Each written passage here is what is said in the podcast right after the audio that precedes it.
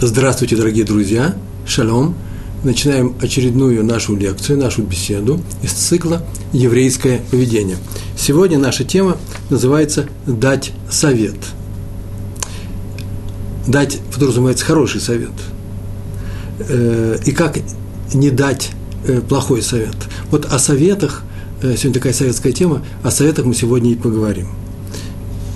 Написано в книге «Дворим», в недельном разделе, который сейчас э, читается э, по синагогам у евреев, э, написано в книге Дворим, стих 27, 18, глава 20, 27 глава, 18 стих. Там так написано. Арур Машге Ивер Бадарах. Ну, Бадарах в дороге. Перевожу.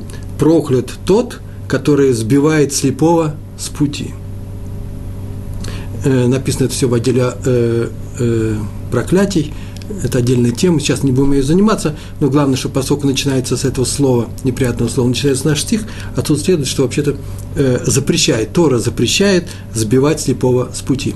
То есть идет человек э, каким-то своим путем, и мы и делаем так, что он с этого пути, пути теряет, он теряется, он идет по другому пути. Это запрещается строжайшим образом, не случайно здесь написано проклят. Глагол, я перевел как сбивает с пути, глагол здесь машге. Машге заставляет совершить ошибку, э, предлагает совершить ошибку от слова жгия, ошибка. То есть вводит человека в заблуждение. Э, Раши э, комментируя этот стих, э, прямым образом указывает, что э, в этом стихе говорится о том, кто дает злой совет. Не о человеке, который идет по полю, по дороге, а мы делаем некоторые вещи так, что он э, теряет свой путь и идет теперь по бездорожью. Нет. А именно в стихе говорится о том, кто дает злой совет, плохой совет, эца-ра, э, э, неверные, ошибочные э, предложения делают ему. Этот стих впрямую пересекается с другим стихом, который очень известен многим людям. Э, я его сейчас тоже назову, правда, из книги другой, книга Ваикра, 19 стих, 19 э, глава, стих я просто забыл, э, стих 14, посмотрите, должен быть 14. Там так написано, перед слепым не ставь препятствия. Здесь у нас записано проклят забивающего слепого с пути – а там написано перед слепым и не ставь препятствия. На иврите это звучит так. Милифне ивер ло титен михшоль. Михшоль – это то, что, а, что можно споткнуться. Э, э, не ставь предмет, в котором можно споткнуться. Там тоже ведь не говорится о том, что идет слепой, мы ставим перед ним какой-то камень, и человек э, больно ударяется, попадая на этот камень. Ситуационно ситуации совершенно разные. Две картинки. Там не ставь перед тем, кто идет – и не видит, э, как он идет, он слепой, э, не знает что-то, не ставит перед ним препятствия, которое он споткнется, нарушит, например, сделает нарушение или получит какую-то невыгоду, потеряет что-то, у него будет ущерб, например, физический или, э, или денежный. А здесь, в, пример, в нашем примере про сбивающего слепого с пути, говорится, что не надо тащить его в сторону, Э, э, чтобы он сделал плохо себе и другим. Там он э, идет, а тут ты его останавливаешь, а здесь, наоборот, ты его тащишь.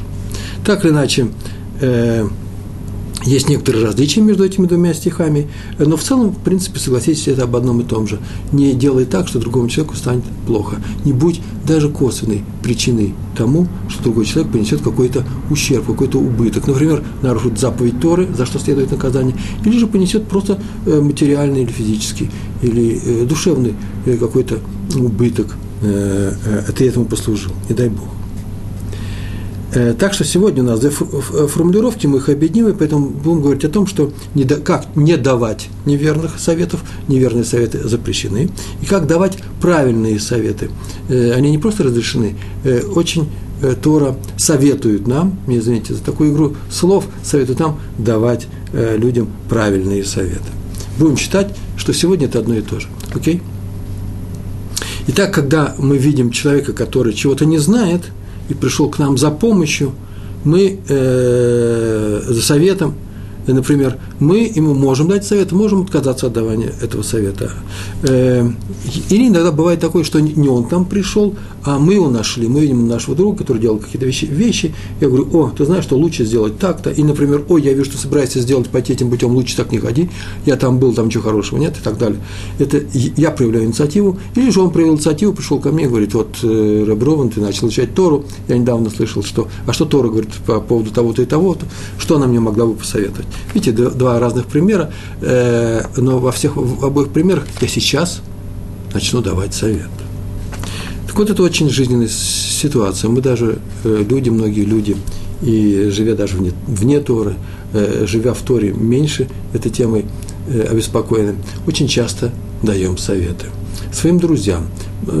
Посмотрите, просто посчитайте с собой, сколько советов вы дали сегодня своим друзьям, сколько советов дали вам друзья, знакомые, родственники, соседи вам сегодня – Э, и э, сколько советов вы слышали, как один человек при вас дает другому. Газета полна советов, телевидение полно советов, все советуют друг друга. И очень часто бывает, что кто-то недоволен кем-то, говорит, он мне дал неправильный совет, а кто-то говорит, он мне не просто дал неправильный совет, он меня подвел, оказалось, что он меня обманул. Э, много случаев в жизни. Тора ко всему к этому подходит однозначно. Никогда не давай неверного совета. Проклят, сбивающий, сбивающий слепого с пути. Слепой тут то требуется, э, кому требуется совет, он не знает, что его ожидает за поворотом. Я ему говорю, туда не ходи или туда иди наоборот. Э, Тора однозначно э, запрещает людям давать плохие советы. Она могла бы сказать всем по-другому, например, плохой совет, но это же типа своего рода обман – обманывать запрещено. И в Торе написано «не обманывай». Так зачем же она говорит о советах отдельно? Мы сегодня на эту тему поговорим, почему, э, что подразумевается э, э, отдельно под запретами давать плохие советы. Главное, важно, что Тора такого человека проклинает, независимо от того, сознательно такой человек делает плохие советы или несознательно, неправильные советы. И поэтому первое правило, сегодня будет несколько правил, первое правило у нас сегодня очень простое – Первое правило такое. Стараемся вообще никогда не давать советов. Заставить нас дать совет – это надо, наверное, здорово добиться этой ситуации, потребовать от нас. Почему? Потому что мы готовы не давать совет из одного только опасения дать неправильный совет. Вообще не давать совет. Ибо всегда великая ошибка нечаянно а тем более и просто не подумавши, дать неправильный совет, а потом сказать, ой, извини, я не знал, э, э, переживаю вместе с тобой, что так получилось, извини, пожалуйста. Кто дает советы? Есть люди, которым ходят за советами. Э, в мировой литературе всегда отмечено о том, что евреи все были советчиками у иноземных властителей, у э, фараонов, э, помогали им вести хозяйство. Заместитель царя был Иосиф, один из двенадцати братьев – и то же самое в э, мусульманской истории многих стран, в христианской истории. Еврей есть советчик. Даже такая шутка есть в каждой приличной русской семье должен быть один дядя Соломон, который всем дает советы. Они очень умные евреи, поэтому они дают советы. А откуда мы знаем, что, э, э, что еврейский совет ценит, ценится? Да просто много видим, много изучаем, э, смотрим, э, умные мы. Вот это и есть опасность, знаешь, что ты умный, дать неправильный совет. Знаешь, что люди могут положиться на твой совет. Кто дает советы? Раввины, специалисты в своей области, специальные советники, есть такая должность, советник, эксперты и так далее. Э, люди, которые отвечают за свои слова. Поэтому каждый раз, когда мы даем какой-то совет другому человеку, мы берем на себя равинскую функцию, чтобы не говорили, что какие-то раввины где-то кому-то что-то советуют. Как только я открываю рот кому-то советую, это называется равинская функция. Я сейчас взял на себя функцию равина. Но на раввина мне, знаете, нужно очень много учиться. Нужно многое знать, многое понимать, нужно уметь не просто разбираться в каком-то материале, но нужно еще и уметь и знать, как дать этот совет, кому ты даешь совет. Сегодня мы на эту тему поговорим, для того, чтобы не ошибиться. Э, но сначала история. У нас э, э, не только одни советы, сегодня у нас еще будет история. История, которая произошла в городе Радин. Однажды два бахура, а мы уже знаем, что такое бахур. Бахур – это студент Ешивы, еще не э, женатый бахур в городе Радин, это в Литве – э, раньше это было в Литве, по крайней мере, ю, южная часть этого, недалеко от Минска сейчас, пошли прогуляться, и тогда тоже, пошли прогуляться рядом с городом Радин, подышать свежим воздухом. Обычно это не делают, обычно они тоже это не делали, но была хорошая погода, они вышли, и обсуждали, скорее всего, Тосфот, комментарии на ту страницу Талмуда, которую они изучали. Так, за разговорами, очень активными разговорами, они далеко ушли, так написано в этом рассказе, и э, подошли, вдруг обнаружили себя рядом стоящим с каким-то рядом с, с каким-то полем. Э, поле, лужайка, дорога, крестьянская идиллия, и к ним подходит крестьянин, скорее всего, владелец этого поля, как оказалось, так оно и есть, и спрашивает, кто вы такие? Уже очень странно, на них была одежда, длинные черные сюртуки, э, гардл, шляпы э, в Литве, вдалеке, ну, в километрах двух-трех уже от э, еврейского местечка, это было странно, кто вы такие? А они отвечают, мы ученики Ишивы. На каком языке, наверное, на литовском, не знаю, по-русски. А он говорит, ну и как? Ученики Ишивы, какой Ишивы? Вот, говорит, в городишке, город, который называется Радин, до него тут три километра. Он говорит, о, из города Радин, о, евреи, о, Ишива, и как поживает Исроиль Мейер – так вот спросил. Исраиль Мэр так звали э, Хафицхайма. Они очень удивились. Э, не еврей, явно не самый образованный из неевреев. И вдруг нашего равина называют вообще просто не равин э, Исраиль Мейер, а именно Исраиль Мейер, как будто он его давно знает. А, извините, вы э, давно его знаете, Исраиля Мейера? О, говорит, очень много лет. Чуть ли не большие, близкие друзья. Дело было так. Я каждое утро, рано утром встаю, еще до восхода солнца, и иду посмотреть своими козами, иду к своему полю. А тут я подхожу примерно вот в этих местах, у этих кустов, это было весной, и я подходил, подходил, еще было темно, и вдруг слышу какие-то странные звуки. Не то волк подвывает, не то какой-то ребенок плачет. Ну что-то здесь творится. Я так испугался, что это волк побежал быстро, чтобы спасти своих коз, подбегаю, а это сидит еврей, вот так же, как вы одет. Я спрашиваю, в чем дело? Он сидит и плачет, переживает. Я его спросил, откуда он и кто он такой. Он сказал, что зовут его Исраиль Мейер, откуда я его знаю. И что он живет вот в этом городе. А плачет, потому что вчера, прям буквально вчера, он издал книгу, выпустил ее в свет. С, с некоторыми законами, я так от себя могу добавить, что, скорее всего, эта книга была с законами э, о запрете на злословие, лашунара. И теперь он молится и переживает, и плачет, э, потому что большая ответственность, э, так он мне рассказал, большая ответственность перед людьми, потому что этой книгой он многих может ввести в заблуждение. Правильно ли он объяснил эти законы? Не приведет ли он к тому, что они ошибутся, э, э, э, сделают ошибку? И он говорит, что он боюсь, я боюсь стать э, причиной чужих Э, э, э, чужих ошибок. Это есть лифне ивер ло титен михшоль. Не ставь препятствия перед слепыми. Люди изучают книгу, и я боюсь, что они ошиб, будут ошибаться. Я очень удивился, выслушав эту историю еврея по имени Сройль Мейер. Это же надо, как, как сказал этот не еврей, как, как он любит свой народ, что он плачет о чужих ошибках. Передайте ему привет от меня. Такая была история, с которой я хочу рассказать Э, начать свою беседу. Э, вы заметили, что э, здесь используется следующим образом эта история. Хофицхайм боялся, что он даст неправильный совет людям, настолько переживал, Э, мы видим, почему, э, что даже плакал. Почему? Потому что Тора строжайшим образом запрещает вводить людей в заблуждение. Не просто давать советы. Дать плохой совет – это вести человека в заблуждение определенным способом. Есть очень много способов вести других людей в заблуждение. Тора запрещает это э, во всяком случае, поэтому она и говорит, не ставь препятствия перед слепым. А относительно советов э, совершенно точно сказано, совет – это твоя инициатива, это ты открываешь рот и говоришь какие-то слова, которые могут привести в заблуждение другого человека. Это называется не, как мы переводили здесь, э, не сбивай слепого с пути. Слепой – это тот, кто не видит, что будет на этом пути. Об этом написал написано очень много э, книг. Сегодня приведу несколько цитат из этих книг. Но вот на тему о том, что человек плакал, потому что он не хотел, Хофицхайм не хотел стать причиной чужих ошибок, это очень интересная тема. А потом написал Раби Хайм Шулевец в своих книжках. И он часто говорил это на своих уроках.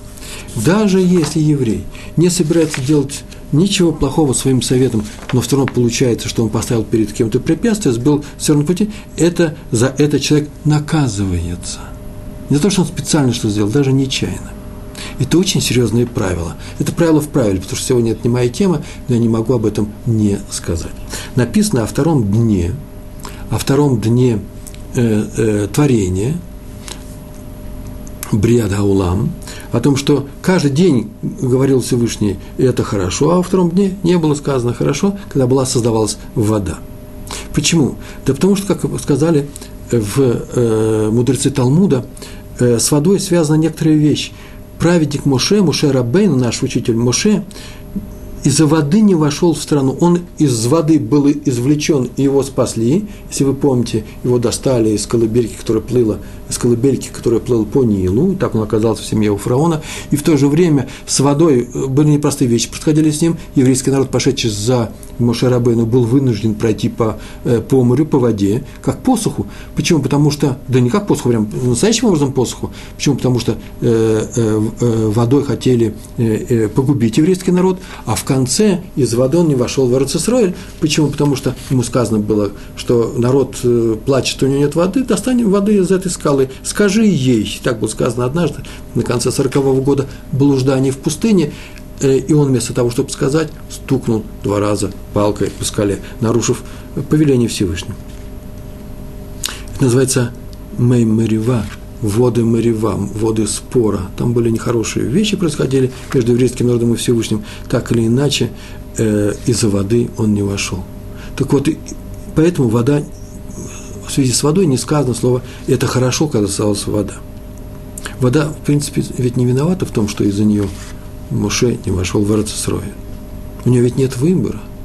Это не человек. Вода неодушевленная, неодушевленная материя но она стала причиной наказания Муше. А поэтому, став причиной, пожелание, не пожелание, неважно, лишилась слов, и это хорошо.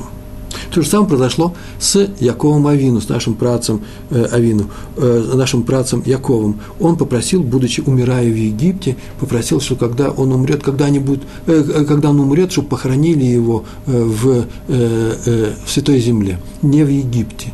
Почему? И объясняют наши комментаторы, потому что он опасался, что египтяне, которые были идолопоклонниками, будут поклоняться его костям, его, могиле, тому месту, где он будет захоронен, чтобы не было здесь кевер, не было его могилы в этой стране. Ну и что, будут они поклоняться, это их личное дело. Почему он беспокоится? Да, но за это они будут наказаны, за идолопоклонение. А причиной, это, причиной этому э, будет э, Яков Авину, который позволил э, им самим фактом э, своего захоронения, он разрешил своим детям не похоронить в Святой Земле, а здесь, своим фактом этого захоронения, он разрешил египтянам э, поклоняться идолам. За это их накажут, и за это его накажут, потому что он стал невольно причиной их нарушения. Это великое правило. Если тебя, если тебя это великое правило. Если тебя кто-то обидел, то не дожидайся, когда он тебя, у тебя простит, прощ, попросит прощения не дожидайся. Прости его. Даже если он еще ничего даже не пришел к тебе. Почему? Чтобы не стать тем, из-за кого он будет наказан. Если мы говорим о серьезных нарушениях. Между прочим, мы сейчас находимся в месяце Элуль. Э, это очень важная вещь. И прямо еще одну фразу скажу об этом. Э, перед Рош Ашана, перед э, еврейским Новым годом. Если вы помните, в Рожешина мы говорим над, над плодом граната, ремон, по-еврейски, о том, чтобы ербу схойтейну каримон, чтобы увеличить, да пусть увеличатся наши заслуги, как гранат, как косточки в гранате, их очень много. Так мы говорим, чтобы на, увеличились наши заслуги. И еще мы говорим, катвейну басефер схойот, э, запиши нас в книгу, особую книгу, в книгу заслуг. Запиши за нами заслуги некоторые – это очень простая, очень странная вещь. Как-то мы можем простить его, записать нас в книгу заслуг, если у нас заслуг нет, кроме тех, которые у нас уже есть? Мы просим заслуг, которых у нас нет, это странная просьба. Ответ – просим. Так просим, если не это, а мы просим, чтобы кто, чтобы Всевышний внушил в сердца других людей, чтобы они простили нас за те прегрешения, которые мы сделали перед ними. Например, мы говорили, ну окей, какие-то засловия, какие-то нехорошие слова. Мы даже не заметили, мы еще не успели, или заметили, но еще не успели просить прощения. А, э, а нас уже простили перед Новым годом. Вот нас простили, и тогда на нас не будет вины, когда человека прощают, на нем нет вины за его грех. Раз на нем вины нет за его грех, то это называется, что у него остаются только заслуги. Вот о чем мы просим, чтобы нас записали в книгу заслуг. Это называется «внуши моим друзьям, знакомым, всем евреям, чтобы они простили меня даже за те грехи, которые я, э, о которых я не помню, я сделал по отношению к ним». Вот о чем плакал Хофицхайм. Он не хотел быть повинен, быть повинен, э, виновным в том, что евреи будут нарушать законы, о которых он написал, и, может быть, он невнятно написал, э, о Лашонгара, о плохих, э, э, о засловии.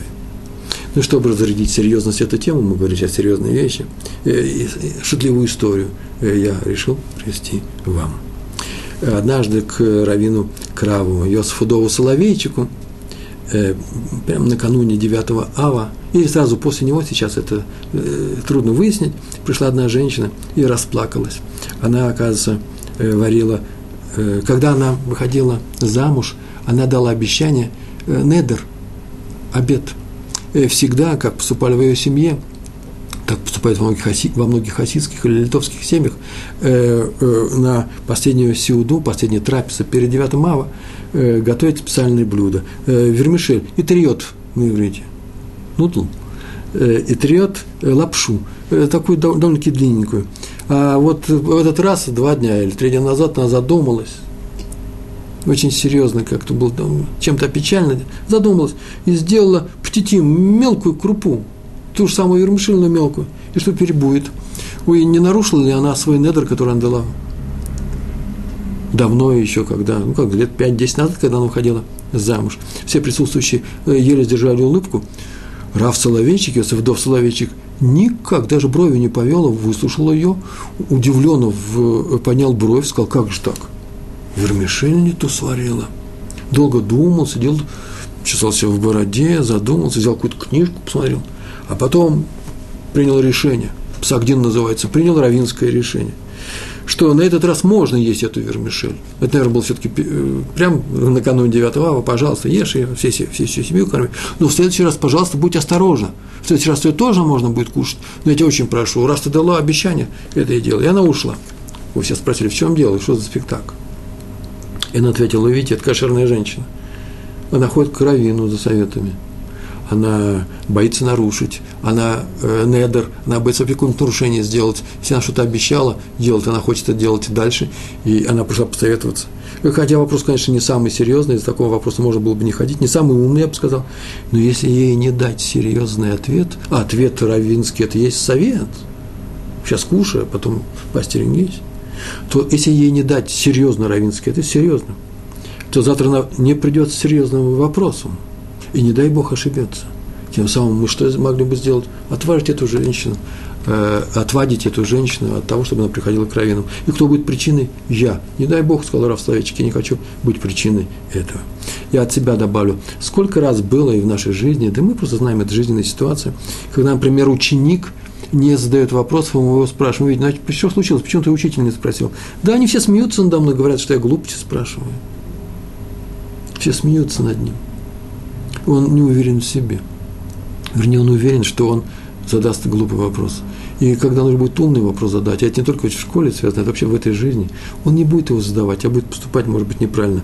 Он лишил, мы его лишили, или учитель, посмеявшись над ним, или дети, ну, дети не отвечают свои поступки как учитель, учитель позволил детям посмеяться над ним, а не, наоборот, не предложил ему, видите, нормально у тебя вопросы, спрашивай дальше. Так вот, учитель стал причиной того, что мы просто вырастили человека неуверенного в своих силах, не дай Бог. Это, а особенно это опасно в случае Торы, в случае уроков Торы, э, там, где мы можем, э, как в этом случае был с Рамом, э, словечком этой женщины послужить причиной тому, что женщина перестанет ходить серьезными вопросами к раввину. Мы сказали, только что говорили о том, что совет может давать только тому, кто в нем нуждается. Совет нужно дать человеку, который, который спрашивает его по делу. И такое правило есть. Запомните, это правило у нас в нашей жизни. Если человек нуждается в этом, э, в этом совете, мы ему можем дать. Если ему он не нужен, лучше не давать. Второе правило. Даешь совет только если точно знаешь, что посоветовать. То есть, если ты являешься специалистом, если ты знаешь, что совета, э, за советом обратились по адресу, э, что у тебя есть ответ, и что ты квалифицированный специалист в этой области. Есть, э, это понятно. Есть третье правило. Если твой совет, совет пойдет ему на пользу. Причем ему на пользу. Человек, который просит у тебя совета. На самом деле нельзя обманывать. Я не могу дать совет – человеку пойди в такой-то магазин, купить то-то и то-то, и там это совершенно замечательная вещь продается, только потому, что я знаю, что этим магазином э, э, заведует, например, владеет этим магазином мой друг, для того, чтобы у него были покупатели, я пошлю этого человека туда, к нему. Это не хороший совет. Советовать нужно давать только, хороший совет только тому, хороший совет должен быть для того, кто его спрашивает. Или нельзя открывать рот. Это называется проклят тот, кто способствует тому, что слепой сойдет с правильной дороги, с его дороги, с его пути. Э, э, есть пример на эту тему. Рассказывает о том, как Рохазон Иш э, рассказывает, как однажды две семьи в дны браки решили устроить шедух. Был шедух, это когда устраивают брак – советуем мальчику или девочке, мы сказали, что сыну или дочери, мы нашли для тебя хорошую пару, мы думаем, что хорошую пару, все выяснили. Теперь дело за тобой. Согласен ли ты выйти навстречу с этой девушкой, и после чего решить, э, после ряда встреч, мы знаем об этом, я надеюсь, что многие знают об этом, так устроен э, э, еврейский брак устраивается. Э, и ты решишь, э, решишь оста, будете ли вы делать брак друг с другом или нет. Так вот, решили э, две семьи устроить шидук своим детям, но перед встречами, перед тем, как сказать своим детям, чтобы устроить эти пгишот встречи, отцы пришли каждый отдельно, э, пришли к Азон Ишу и спросили у него совета. И тот сказал отцу юноши, что это, конечно же, наилучшая кандидатура для него, наилучшая пара для его сына. А отцу девушки, который пришел после этого, сказал, нет, нет. Э, он сказал наоборот пришли к нему и спросили. Я не могу сказать, кто пришли, э, эти ли люди, или пришли его ученики Хазаныша, э, потому что все знают, это же открыто, никто же не делает тайных советов. Мы с вами не преступники, мы совершенно открыто разговариваем с людьми и не боимся, э, что это станет достоянием общественности. Пришли к нему и спросили, почему ты дал два разных совета двум разным людям. Он ответил, что именно потому они и разные советы, что люди были разные. Я всегда отвечаю, так сказал Хазоновиш, даю совет наилучший тому, кто меня спрашивает. Поэтому отцу я, юноши я сказал, что лучший вариант они не найдут, это правда. А отцу девушки сказал, что вариант очень хорош, очень хорош, но стоит поискать лучше. Они могут найти лучше. Э, есть еще одна история про Рава Яшуа Леба Дискина, главного раввина Иерусалима, которую я всегда рассказывал на всех семинарах. Это моя любимая история. Я сейчас ее расскажу в, упрощенном варианте, э, которая произошла примерно так, но все и произошло Э, в еврейской общине в самом начале 20 века в э, Иерусалимской общине был шойхет. Шойхет – это резник, который э, делал убой скота, и мясо у него, его ели, брали у него. Это была денежная профессия, не такая денежная, как мясник в России, но уважаемая, он много знает, это связано со многими законами. Так или иначе так получилось, что его сын, как бы сказать, он уже был взрослый человек, но его сын начал делать странные вещи, начал немножко удаляться от общины, а внук тем более. И не захотел община, руководителя общины, для того, чтобы, чтобы он у них работал, раз там такой дом он себя поставил. Пускай ведет порядок в семье, наверное, это произошло не сразу, не в один день. Э, они к нему пришли и сказали, что или наводи порядок, или мы тебя увольняем. Он очень расстроился. А что делать? Они пришли за советом к э, Раву Дискину, Яшуа э, Лейбу Дискину, рассказали всю эту историю, и сказали, что делать. Они сказали, да, конечно же, вы имеете право его уволить. Это очень серьезная должность. Конечно же, можно его уволить, но смотрите, надо ему найти работу такую же, чтобы не так далеко от дома было, чтобы он не терял в э, зарплате своей. Кстати, это сделать, но вы имеете полное право его уволить. Они пришли и сказали, мы тебя увольняем в течение недели, двух, э, ты ищи, мы тебе будем искать, ищи работу, резник в другой какой-то общине. В Иерусалиме еще есть несколько общин, рядом с Иерусалимом. Они ему сказали это, он их выслушал и пошел к Раву Дискину советоваться. Он пришел сказал, так и так, все рассказал, как оно было. Он был религиозный еврей. И рассказал, и я говорю, что теперь делать? Он говорит, как что теперь делать? Ты не увольняйся. Потому что э, ты имеешь право, ничего страшного ты не сделал. Э, сын твой поступит плохо, ну пускай они с ним разбираются, но э, нельзя человека уволить э, и лишить его э, пропитания. Так не делается. Он вернулся на работу, продолжает работать к нему, а раз подошли руководители общины, второй раз сказали, на третий день сказали, почему ты не увольняешься, нам это Рав Дискин посоветовал, чтобы ты уволился. Он говорит, да, Рав Дискин посоветовал мне не увольняться. Как не может быть? Он нам посоветовал совсем все другое. Пришли к Раву Дискину, совершенно то же самое, э, что было э, с Э, Хазон Иш в истории с шидухим, то же самое произошло здесь, только это произошло в Иерусалиме. Э, лет за 20-30 э, до Хазон Иша. И он сказал, я даю совет правильный и нужный тому, кто ко мне обращается. Тора ведь не бывает такое, что ты открываешь Тору, и Тора тебя начинает тебя учить, а подразумевает, что это будет хорошо кому-то, а не тебя, тебе будет плохо. Тора открыта, она делает людям хорошо – есть жизнь, есть смерть. Выбираешь жизнь, сказано в Торе. Ты выбираешь жизнь. Не выбираешь жизнь для другого, себе выбираешь жизнь.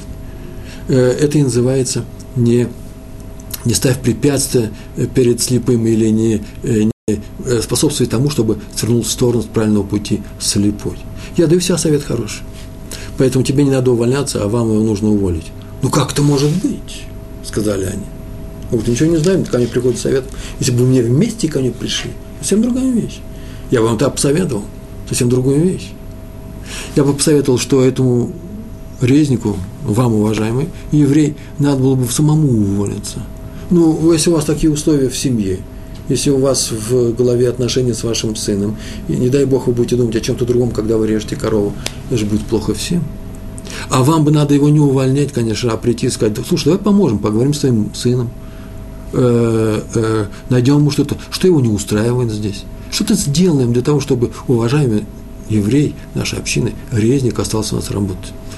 Они посмотрели на него, и вдруг резник говорит, я увольняюсь, я не могу больше так работать, ведь на самом деле я не навел порядка в своей семье. А они сказали, нет, нет, нет, мы тебя не можем уволить, не дай Бог, мы остаемся работать все вместе, э, мы просто поговорим с этим сыном, там шел некоторый конкретный вопрос, и э, можем как-то решить эту проблему, не оставаться равнодушными. Так они в этом споре и вышли от него, но главное, что Раф Дискин их примирил и дал каждому из них нужный совет. Мы отсюда учим, что э, мы не можем давать совет, который не годится тому человеку, который, который нас спрашивает, а годится другому человеку. Повторяем, есть несколько пунктов, и они очень важны. Первый момент. Мы даем совет – только когда видим, что спрашивающий нас нуждается в нашем совете, в нашем ответе. И никогда, и это очень важно, не навязываем никому своих мнений по поводу того, что нас в принципе не касается ой, я вижу, что ты неправильное платье покупаешь всегда, слушай, вот нужно, вот что нужно сделать. Или ты встречаешься с таким молодым человеком, и говорит девушка в общежитии где-то в университете, еще не охваченном Торы, и говорит, с этим человеком лучше не встречайся, э, а встречайся с другим. И даже неизвестно, почему он так говорит, может быть, э, какие-то свои соображения относительно этого молодого человека. Тебя не касается, тебя не спрашивали, не открываем рот. Почему? Потому что если это нас не касается, а мы кому-то что-то говорим, то, скорее всего, очень часто, посмотрите, обратите внимание, это не совет, а просьба. Вот что прошу сделать. Так лучше делать. Например, э, я в нашем общежитии, в нашей комнате, я прошу не курить. Это просьба, это не совет. Первое. Когда спрашивающий нас нуждается в совете, тогда еще можно дать совет. совет. Если этого нет, не даем совет. Второе. Даем совет только если, мы уже говорили на эту тему, если отлично знаем, э, понимаем, в какой области мы сейчас находимся. Например, можно дать такой совет э, своему другу. Ты знаешь, что я сам не знаю, но я знаю, кто может дать тебе хороший совет, обратись к такому-то специалисту, к раввину, адвокату, врачу. Есть специалисты, или у нас, например, э, есть свой еврей Соломон в нашем институте, который как раз в таких темах хорошо разбирается. Э, это хороший совет. Главное не послать человека по неправильному адресу. Мы все понимаем, что сейчас сказал. Третье. Даем совет только если он идет на пользу тому, кто его спрашивает, а не на пользу другим, истории, э, другим людям. Как это история про Рава э, Дискина. Ну, ну, тем более не на нашу пользу. Или на пользу других людей. Например, моего брата, который э, владеет другим э, магазином таким-то, послать к нему людей и говорить, я вам советую, вам очень подойдет то платье, которое продается в этом магазине. Это неправильный совет. А именно, почему он неправильный? Я спрашиваю, почему он неправильный? Ничего страшного, купить неправильное платье нехорошее платье, или э, Всевышний поможет правильно. Да нет, он неправильный, потому что проклят тот, кто дает неправильный совет. Так написано в Торе. Четвертое. Даем совет только если знаем, что этот человек нас послушает. По крайней мере, взвесит его, серьезно к нему отнесется. Не надо э, пристать своими советами и впихивать их в чужие уши. Есть особые э, случаи. Например, много, есть многие вещи, это не, не больше, не меньше, как дело вкуса. Так вот, не навязываем другим свой вкус – Э, я э, слышал про одну семью, где детей, современных детей, в начале 21 века, в интеллигентной русскоговорящей еврейской семье, чуть ли не ремнем приучают, э, заставляют слушать классическую музыку. Это, это даже не совет, это хуже, чем плохой совет. Так вот, не навязывайте другим людям свой вкус, показывайте его. Э, приучайте, к вкусу нужно э, приучать, к хорошему вкусу. Это называется, то, что называется культура. Но не навязывайте его в виде своих э, навязчивых советов. Между прочим, есть такая вещь, как торговля. Мы заходим в магазин, и продавец предлагает купить у нас, нам, у него свой товар по многим разным причинам. Так вот, может быть, он дает нам совет неправильно. Так вот, совет продавца купить у него какой-то товар многими раввинами не э, классифицируется как нарушение запрета на препятствие перед э, слепым. И еще даем совет таким образом, чтобы не, не было ущерба другим людям. Например, тому человеку будет хорошо, а другим людям будет плохо. Это великое правило. Никогда не делай другим то, что не хочешь, чтобы сделали тебе. Запрещается вредить другим людям. Давать хороший совет за счет других людей. Это очень важно. Это запрещается. Очень важно. Раби Ицхак Гутнер говорил своим ученикам, что ни разу в жизни он не дал ни одного совета, если есть опасность сделать хоть что-то нехорошее, болезненное или какой-то ущерб принести другим людям. А что делать, если они спрашивают? Он говорит, молчать. Лучше не буду давать совета, но буду молчать. Или э, так прямо сказать, э, смотри, я бы тебе дал совет, и можем даже сказать, какой бы совет, но смотри, я очень тебе не советую так поступать, потому что будет таким-то, таким-то людям будет плохо. Это называется предупредить. Не делай так. Видите, слышите? Не делай так. Это тоже ведь совет. Называется дать хороший совет, не делай так. Маленькое замечание. Я долго думал, прежде чем его записал, чем отметил, давать, э, сказать об этом замечании вам или нет.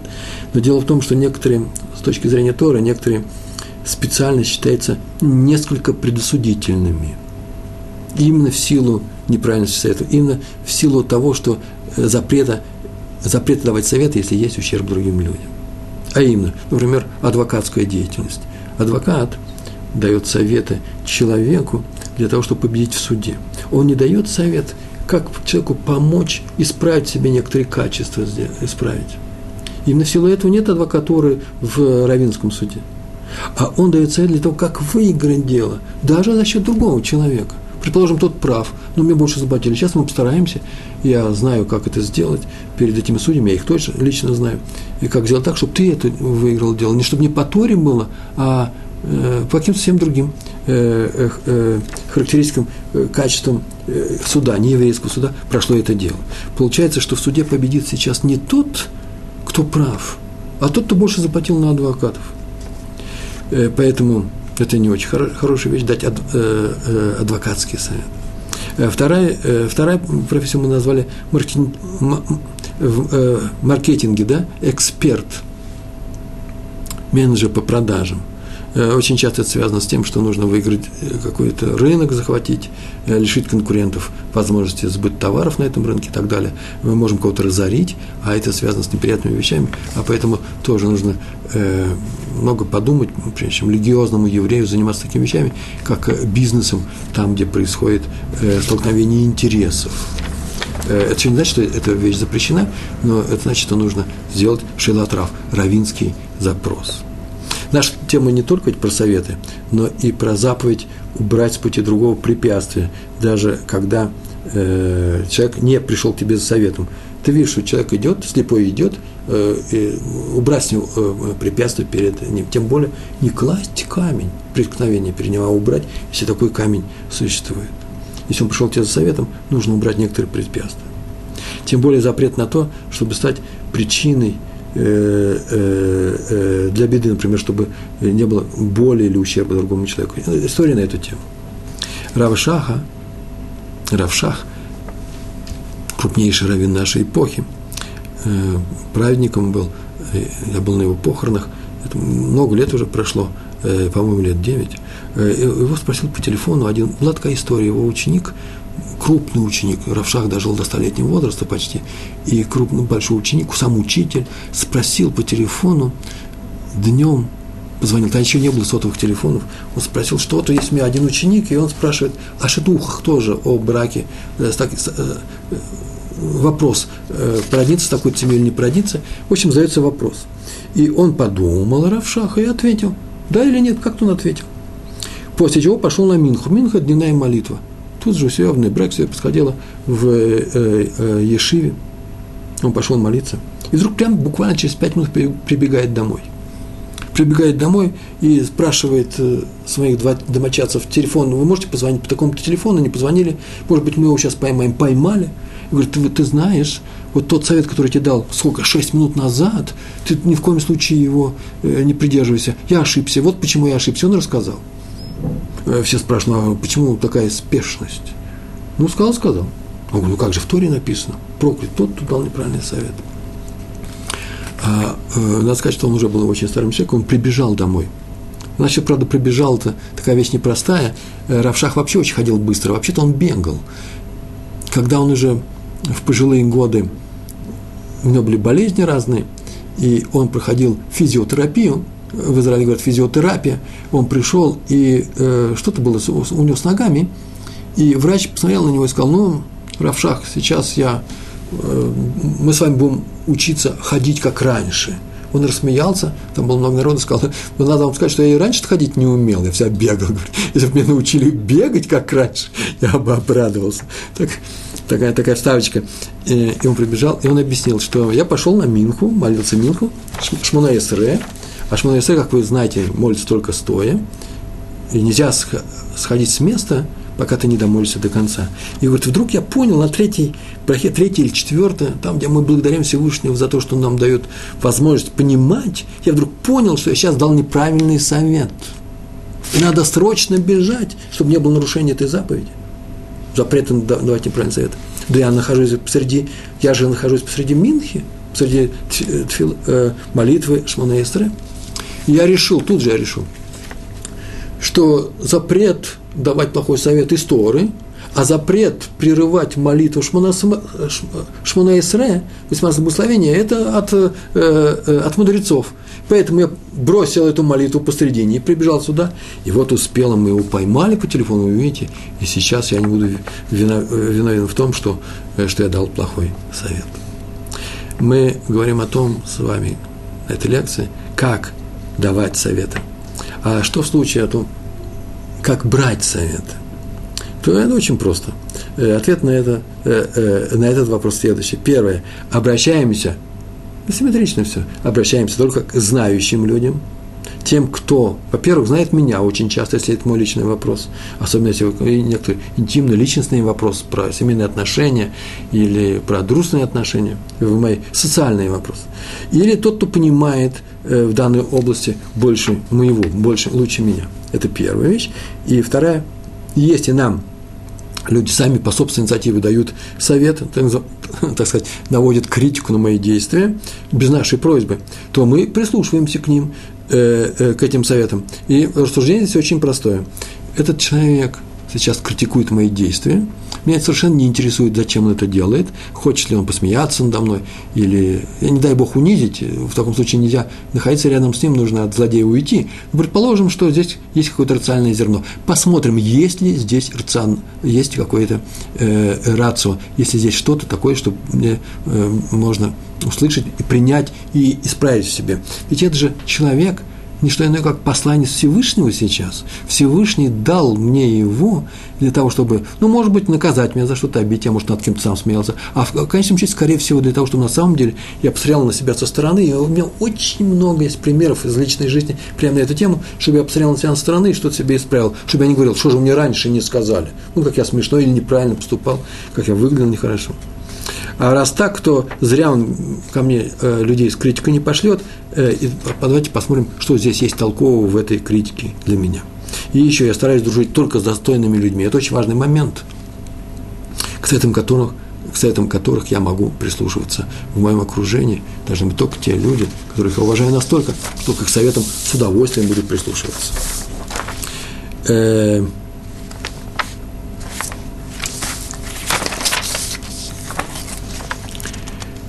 ну и главная, наверное, вещь, если я хочу э, узнать ответ на некоторые проблемы, которые возникают у меня, я обращаюсь к раввину. Мы с вами это проходили. Есть еще одно важное обстоятельство, о которых я сейчас расскажу. Сначала историю расскажу, а потом скажу теорию на эту тему. Э, этому учил раби Нахум Зейв Зив, э, сын Сабы из Келема, э, дедушки из Келем, только был великий ученый, а раби Нахум Зеев Зив был очень уважаемым человеком, умницей редким, написал много книг, а главное, что он был тот, к кому все обращались за советами – это такой редкий раввин, у которого всегда дом был открыт, и всегда в прихожей стояла длинная большая очередь, и все приходили, и даже не евреи, э, для того, чтобы он решил их проблемы. И он славился тем, что он всегда давал необычайно правильные советы, необычайно хорошие. Он вникал в дело. Он не просто говорил направо и налево, как поступать. Он именно вникал в дело. Но для чего все это я рассказываю? Вот чего. Он не просто, оказывается, советовал, по э, воспоминаниям его современников, но помогал потом осуществить этот совет, сделать, он переживал за него. Он спрашивал, а как получилось, э, что вышло, э, что было, э, не было ли помехи э, в том пути, который он людям указал. Он был, не был равнодушен к тем людям, совет которым он давал. Поэтому еще одно правило. Если мы не равнодушны, вот в таком случае можешь еще давать совет. Если мы равнодушны к человеку, нам все равно, что с ним, с ним произойдет. Это еще не запрет давать совет, может быть, мы специалисты, и не нужно, не нужно э, специалисту по оклейке обоев быть э, неравнодушным ко мне, для того, чтобы прийти и сказать, вам нужны такие-то обои. Нет. Но, по крайней мере, уж точно неравнодушие помогает людям давать хорошие советы.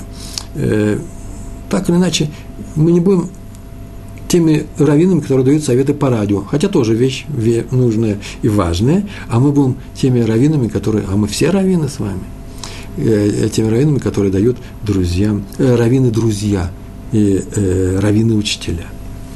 Вот такими раввинами нам и нужно быть. Две истории шутки.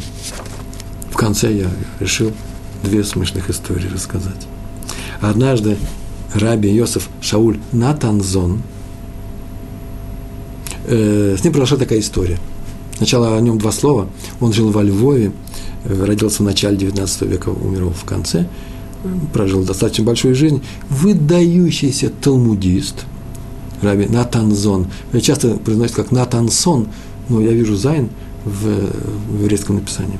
Он написал тысячу респонтов. Респонты – это латинское слово, называется ответов на вопросы. А к нему писали со всех со всех окраин еврейского мира, то есть со всего, со всего мира.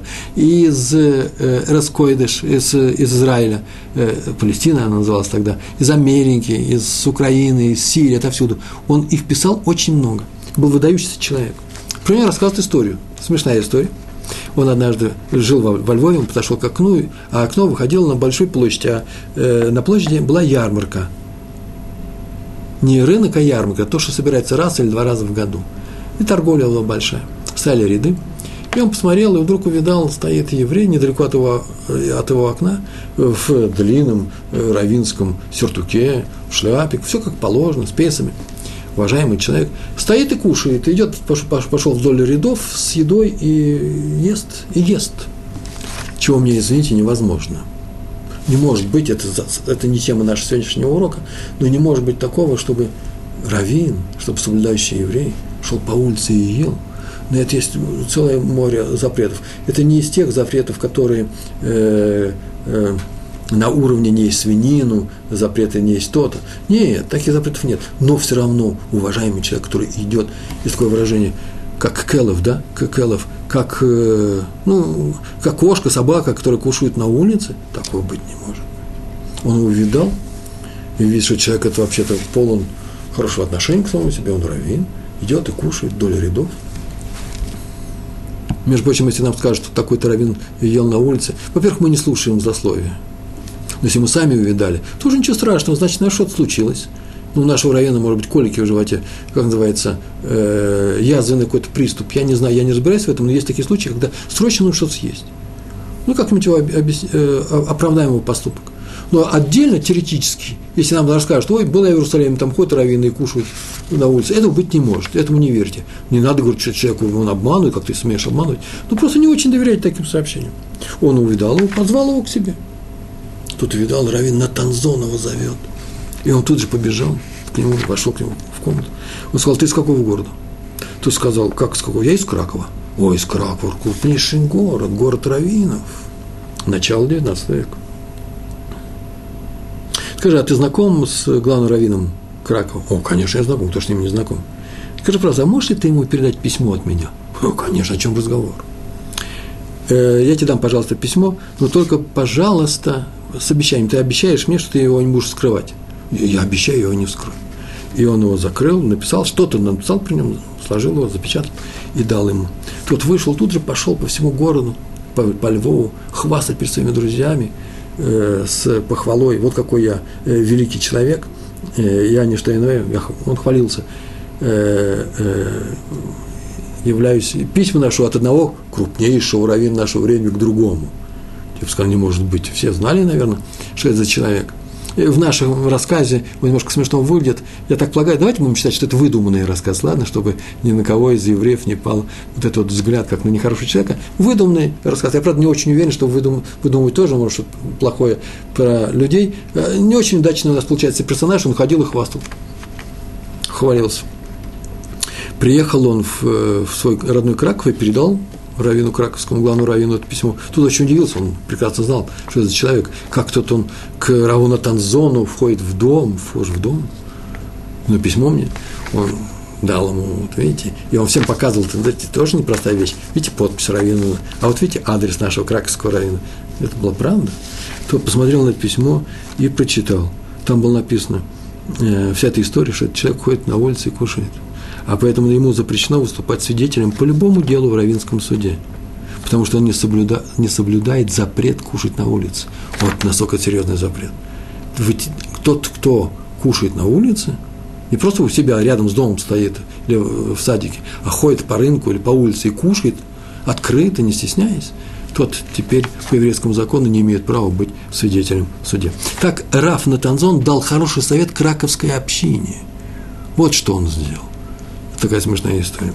Однажды Хофицхайм оказался в одном городе, э, куда он приехал, и по своему обыкновению, вторая история, по своему обыкновению, никому не сказал, э, э, что он Хофицхайм. Сидел в синагоге и учился. К нему подошел один еврей, ну, будем считать, что это в субботу, ладно? И пригласил его к себе на сюду, на трапезу, субботний стол. И он его пригласил, вот господин еврей, я вас приглашаю к себе. А тот поднялся и говорит, представился, я должен признаться перед вами, что я тот, кто написал книгу, которая называется «Хофиц Хаим». Тот, кто любит жизнь о законе, о законах э, э, правильной речи, о запретах, но на злословие и на сплетни. Тут спросил, а почему Равин, такой известный, автор такой известнейшей книги, почему Равин до сих пор не, не признался, не представился в нашем городе э, никому, что именно э, э кто он такой – а э, ответил на это Хофицхайм следующее. Написано про Элиезера, слугу Авраама, или раба, если хотите, э, слугу Авраама, что когда он прибыл к Лавану на север, э, для того, чтобы по, был, он был послан Авраамом, для того, чтобы в тех краях, в краях Лавана найти жену до Ицхака, сына Авраама, то его пригласили, если вы помните, к столу Лавана. Его пригласили, он тут же ответил, передайте Лавану, что я слуга Авраама. Вот когда его пригласили к столу, до этого он сказал, сказал, что он слуга Авраама, а до этого он не говорил. Почему только сейчас? Так Хойсхайм рассказывает, объясняет. А он э, вот для чего это сделал. Тем самым он сказал, знаете, вы знаете, кто такой Авраам, вы же знаете. Так вот, я его слуга, а поэтому соблюдаю полный кашрут. Если в вашем доме полный кашрут, я приду. Если не полный кашрут, значит, что я слуга Авраама, я не приду. Так чтобы не обижать людей, я тоже говорю, я говорю я им, я всего лишь тот, всего лишь тот кто написал книгу запретом о злословии, Хофисхайм. А поэтому, как я приму ваше приглашение и сяду за ваш стол, я приму приглашение, сяду за ваш стол, но только прошу вас, при мне не говорите лашонара. Почему? Потому что плохих слов о других, потому что я не хочу их слышать. Так поэтому сказал я, Хофицхайм. Напоследок вопрос, э, я вам задаю вопрос, у нас осталось 5 минут примерно. Я э, вопрос задаю очень простой. Написано у нас в стихе «проклят сбивающий слепого с пути». Любой совет, который мы даем своим друзьям, своим родителям, любой совет должен быть взвешенным, продуманным и очень хорошим. Почему? Потому что Тора запрещает давать неправильные советы. Так вот, мы сегодня проходим стих, который написано про проклят, сбивающий слепого с пути. И второй стих, параллельно мы говорим, перед слепым не ставь препятствия. Вопрос. Мудрецы объяснили этот стих очень плохой. Не давай плохого совета тому, кто не знает, как поступать. Так они объяснили, это называется драж. В стихе же написано про дорогу, про камень, про слепого. А мы же говорим не про слепого, не про дорогу, про камень, а про советы. А что с прямым толкованием стиха? Называется пшат, что с прямым толкованием его, объяснением. Если человек на самом деле кладет камень перед э, слепым, он нарушает этот запрет Торы или нет? Ответ – да, конечно, нарушает. Только не этот запрет, а запрет не делай плохого другим людям. А именно, помните, мы же с вами все время э, говорим на, это, на эту тему, это лейтмотив всех наших лекций, всех наших бесед, и прошлых, и будущих. Не делай другому то, чего не хотел бы, чтобы делали тебе – ты же не хотел бы, если в такой ситуации ты был, как ты чтобы перед тобой камень положили, строжайше запрещается. А но здесь, в нашем схе, говорится все же именно о советах, а не о камне. А почему? Да потому что так ведь написано «Лотитен михшоль». Лотитен михшоль – это препятствие, титен давать. Не давай препятствия. Не написано «не ставь», а камни говорят «ставь». Тасим – а здесь написано «не давай». Не, не давай препятствия. Слово «давай» мы прекрасно знаем, что дают обычно советы. И поэтому «не давай совет». Это и называется «не ставь». Так что здесь говорится про совет. И еще в конце стиха про слепого сказано «своего Бога бойся».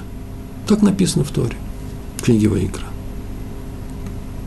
Не ставь препятствия перед слепым, не давай препятствия перед слепым, своего Бога бойся. Почему нужно его бояться? Почему именно здесь написано? Его бояться нужно всегда. Да нет же, с камнем, я ставлю камень, его все видят. По крайней мере, его можно увидеть. Даже если мы поставлю потихонечку. Где-то в переулке перед слепым. Нет, нет, но его кто-то может увидеть. А совет, плохой совет, любой совет, он в сердце. А то, что в твоем сердце видит только Всевышний. Поэтому сказано, не давай плохих советов, даже если ты думаешь, что никто не обнаружит, что ты дал плохой совет. Поэтому говорится именно о советах. Кстати, я сейчас сижу перед вами и даю вам советы. Вся моя лекция – это сплошные советы. По поводу советов я даю совет. А значит, я должен соблюдать все условия, которые я сейчас только сказал. Так вот, давайте посмотрим на них. Первое. Если меня пригласили дать сюда лекцию, а вы на нее пришли, включили видео, значит, вы нуждаетесь в моей лекции. Или, по крайней мере, будете решать, прислушаться к моим советам или нет. Значит, этот, этот пункт соблюден. Меня сюда пригласили как специалиста. Я не самый большой специалист на эту тему. Я надеюсь, что таковым являюсь чуть-чуть в какой-то малейшей степени. По крайней мере, я долго изучал этот материал, и у меня есть надежда, что мои знания, знания по поводу этого материала будут полезны другим людям, будут полезны вам. Это второй момент. Третий. На самом деле я уверен, что принесу вам пользу. Вообще всем людям – этим советом, это Тора. Донес я до вас или не донес, я старался не расплескать. А именно, дорогие мои, постерегайтесь, вводите друзей, родственников, знакомых, сослуживцев, соседей в заблуждение. Это легко сделать, но очень трудно исправить. И я очень надеюсь, это четвертый пункт, я надеюсь, что все мои лекции – это не просто теория. Я занимаюсь, мы занимаемся теорией, я рассказываю, вы задаете вопросы – потом я получаю письма э, или сразу. Так вот, это теория. Так я надеюсь, что это не просто теория для вас, а хоть кто-то из вас, может быть, немного людей, но хоть кто-то из вас попытается, как я в свое время, узнав Тору, я пытался, попытается реализовать то, эти правила на своей практике. Я вам очень советую это сделать. Большое вам спасибо. До свидания. Всего хорошего. Шалом.